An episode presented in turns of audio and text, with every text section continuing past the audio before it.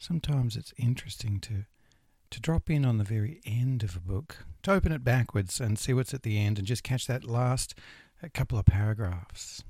See where it all finishes up. It's like, you know, uh, well, well this must be the punchline. This is this is where the whole thing was headed. And we do that today. We drop in on the very end of Luke's gospel today. We open it at the back uh, and turn to the very end in chapter 24 and in verses 44 to 53. We're going to map our way through these last 10 verses of Luke and think in particular about what Jesus says here at this end of Luke's gospel. This is the risen Jesus, by the way, at this end of the gospel, of course. He has suffered, he has died, he has been buried, but so too he has risen again from the grave. And he's helping his disciples come to terms with all of that. As we jump into the text in verse 44, then he said to them, These are my words that I spoke to you while I was still with you, that everything written about me in the law of Moses and the prophets and the Psalms must be fulfilled. When Jesus says there, the law and the prophets and the Psalms, he's talking about the Hebrew Scriptures, or what you and I would call in, in our Bible, the Old Testament. The law of Moses uh, is a way of referring to the first five books of the Bible, the, the Torah or law.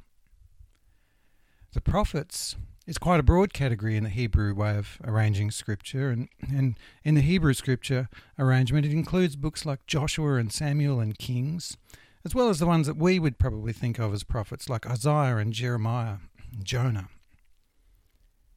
And the Psalms is, well, that's Hebrew shorthand for what they otherwise call the writings section of their scriptures. It includes Psalms, but it also includes uh, books like Proverbs, Song of Songs, the Law, the Prophets, and the Psalms. I mean, we just look at the whole thing and think, Old Testament, but the Hebrews had it all divided into those three distinct sections law, prophets, psalms. And so, what Jesus is saying there in Luke 24, verse 44, is that the Old Testament scriptures had all been pointing to Him. Everything written about me in the Old Testament must be fulfilled. Jesus declares himself to be the focus of Scripture. Then he opened their minds to understand the Scriptures. Verse 45. And then again, he says that he himself was what the Old Testament was pointing to. Verse 46 He said to them, Thus it is written, that the Christ should suffer and on the third day rise from the dead and that repentance for the forgiveness of sins should be proclaimed in his name to all nations, beginning from Jerusalem.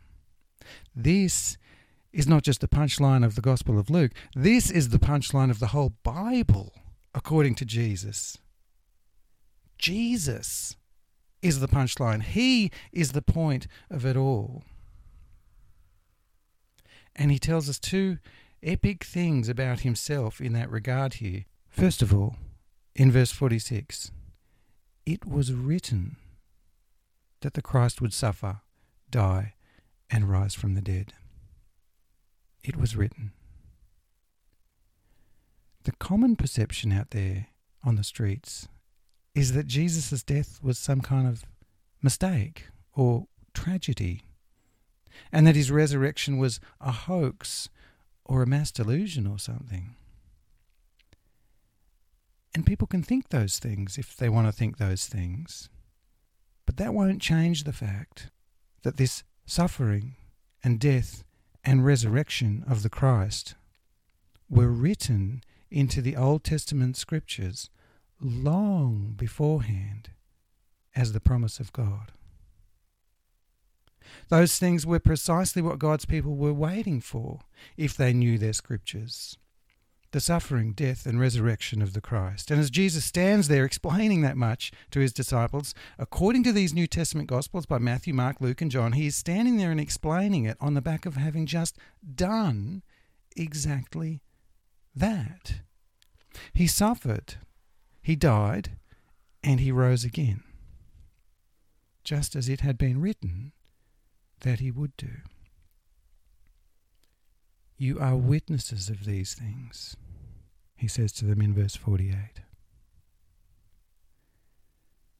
So, if you're willing to receive this truth, then you need to understand that this is no tragedy and nor any delusion. This is the definite plan of God for the Christ. In fact, if we hear Jesus properly here, this is the very climax of God's plan as promised through the whole Old Testament. And we hope to keep visiting Jesus' claim here in, in more detail as this series continues from, from different angles and from different texts in the, t- in the scriptures. But today I thought uh, if we focus ourselves here in Luke 24, it might be uh, good for us to give most of our time today to the second part of his claim in verse 47, where he says that repentance for the forgiveness of sins should be proclaimed in his name to all nations, beginning from Jerusalem. We need to hear those two key words and, and think about those two key words in what he says in that part of the claim. What is repentance? And what must we know and understand about the forgiveness part? And what do those two things have to do with the name of Jesus?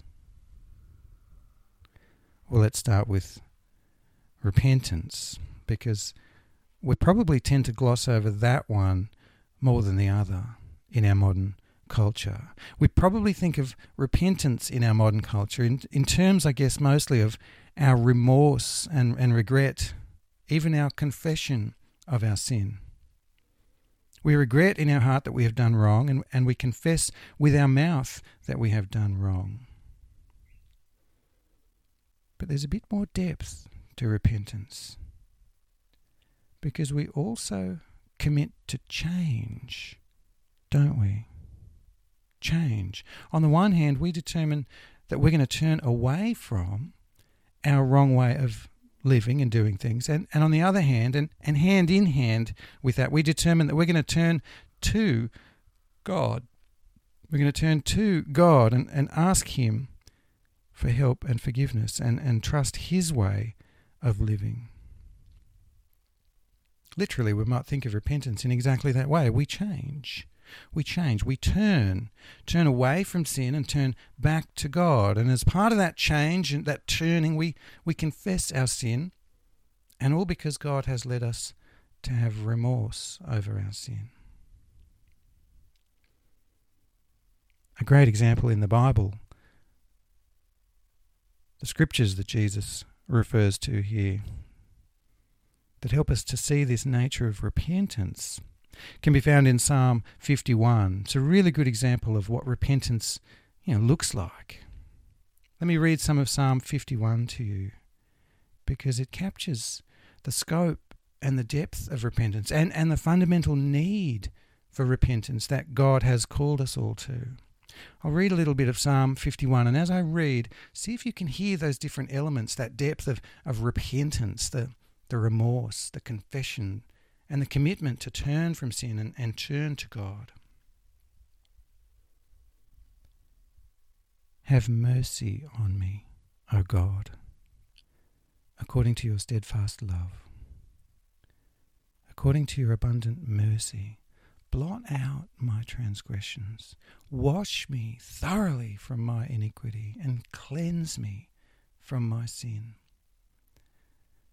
For I know my transgressions, and my sin is ever before me. Against you, you only have I sinned and done what is evil in your sight, so that you may be justified in your words and blameless in your judgment. Behold, I was brought forth in iniquity, and in sin did my mother conceive me. Behold, you delight in truth in the inward being, and you teach me wisdom in the secret heart. Purge me with hyssop, and I shall be clean. Wash me, and I shall be whiter than snow. Let me hear joy and gladness. Let the bones that you have broken rejoice. Hide your face from my sins, and blot out all my iniquities. Create in me a clean heart, O God, and renew a right spirit within me. Cast me not away from your presence, and take not your Holy Spirit from me. Restore to me the joy of your salvation, and uphold me with a willing spirit. Then I will teach transgressors your ways, and, and sinners will return to you. Deliver me from blood guiltiness, O God, O God of my salvation, and my tongue will sing aloud of your righteousness. O Lord, open my lips, and my mouth will declare your praise. That is repentance, remorse, and confession, and turning from our sin and turning to God pleading with Him for mercy because we have sinned. And we want to live and proclaim His ways now. Jesus stands there in Luke 24, calling all of the world to that repentance. And if you think about it just a little bit, you'll you'll already know exactly why repentance is needed just from your everyday social context. When you when you wrong one of your friends, let's say, you know why repentance is needed when you wrong one of your friends, right? Because what you have done has damaged your relationship with that person. And until you repent, the relationship is going to stay broken, isn't it? It's the same way with God. He calls us to repent because our sin has broken our relationship with Him. And until we repent of our sin, we are only compounding the hurt that we've caused Him. That psalm, Psalm 51, captures the relational aspect of our sin and repentance too, if you, if you want to reflect on it again later. Uh, the default human situation is this the relationship between us and God has been damaged by our sin against him. But by way of repentance, there can be forgiveness and restoration. The relationship will be restored. All the other things we might spend our time on trying to fix the relationship don't even register. And you'll see that too if you read the rest of the psalm later on. Everything we might try to try to do instead of repenting to try to fix this broken relationship won't even register. What's called for is repentance. And that's not just our problem, brothers and sisters, it's the problem of all humankind. And so repentance is a fundamental call to us all through those scriptures that Jesus is talking about. And so it's no curious thing that Jesus is standing there and proclaiming it in Luke 24 is such a key part of the message to take to every nation on earth. We often present the Christian gospel in shorthand. Come to Jesus, we say. Trust in Jesus, we say. True and true, but, but for, for a bit more depth and, and clarity, just let me flesh out those shorthand ways of saying this. God requires all people everywhere to repent, to turn from their sin and turn to Him. Or as Jesus puts it here in our text in Luke 24, repentance for the forgiveness of sins should be proclaimed in His name to all nations. Which brings us to forgiveness because the two things go together. And again, in our modern cultural context, we don't think deeply enough on forgiveness either. We know that God is forgiving, or at least we assume that much.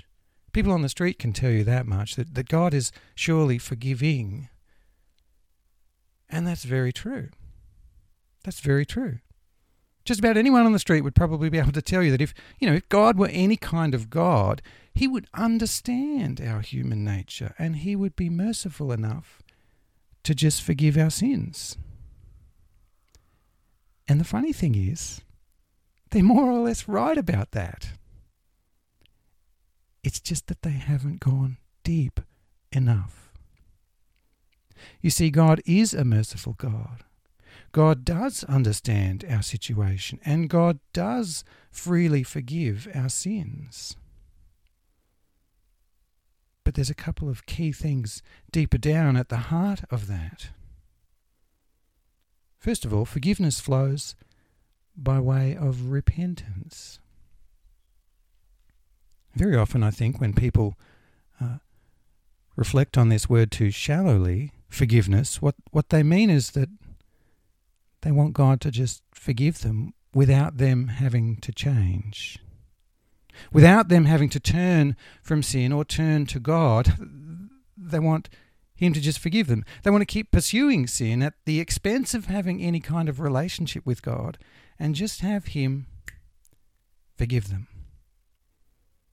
If it ever does come to needing that. And second of all, I think people uh, take forgiveness too shallowly because they don't realize how merciful God is. God is actually more merciful than they understand.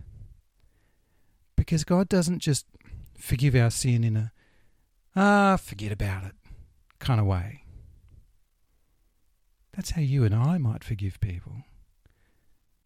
But that's not how this holy, holy, holy God forgives people, precisely because God is so holy that in his holiness he must make an accounting for our sin.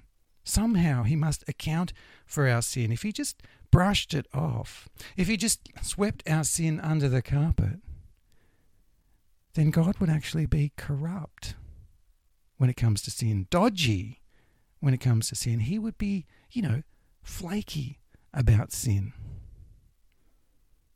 But he's not. And he can't be. God is holy. And when he forgives, he forgives in perfect righteousness. So when God forgives, he must do so without compromising his righteousness against sin. And so, this is the mechanism as to how God does that, how he carries out his perfect justice against our sin and yet shows perfect mercy to forgive us our sin. He carries the justice himself. He carries the justice himself. In other words, he transfers our sin penalty to him. Is no longer charged to us, but paid for by Him. That's why Christ suffered and died. As Jesus just flagged in part one of this message in 40, verse 46, that was this payment that God made for us that we're talking about. This is the gospel. Forgiveness now can flow from our holy God because he has righteously accounted for our sin in this way. There is nothing dodgy going on in the gospel of God. God is not unjust. He provided this mechanism in the Christ to enable his forgiveness to flow to us in perfect righteousness. So the two parts are linked together. The first is the mechanism, Christ's death and resurrection, by which the second comes about. The call to a repentance that leads to forgiveness in his name. And I think the disciples more or less got that about Jesus if we catch verse 52. And they worshipped him and returned to Jerusalem with great joy and were continually in the temple blessing God. So, what do you and I make of these things that seem to be so central to the Bible's promises, according to Jesus? Well, there's actually not much to it. In fact, all I need do is tell you again what Jesus has declared here.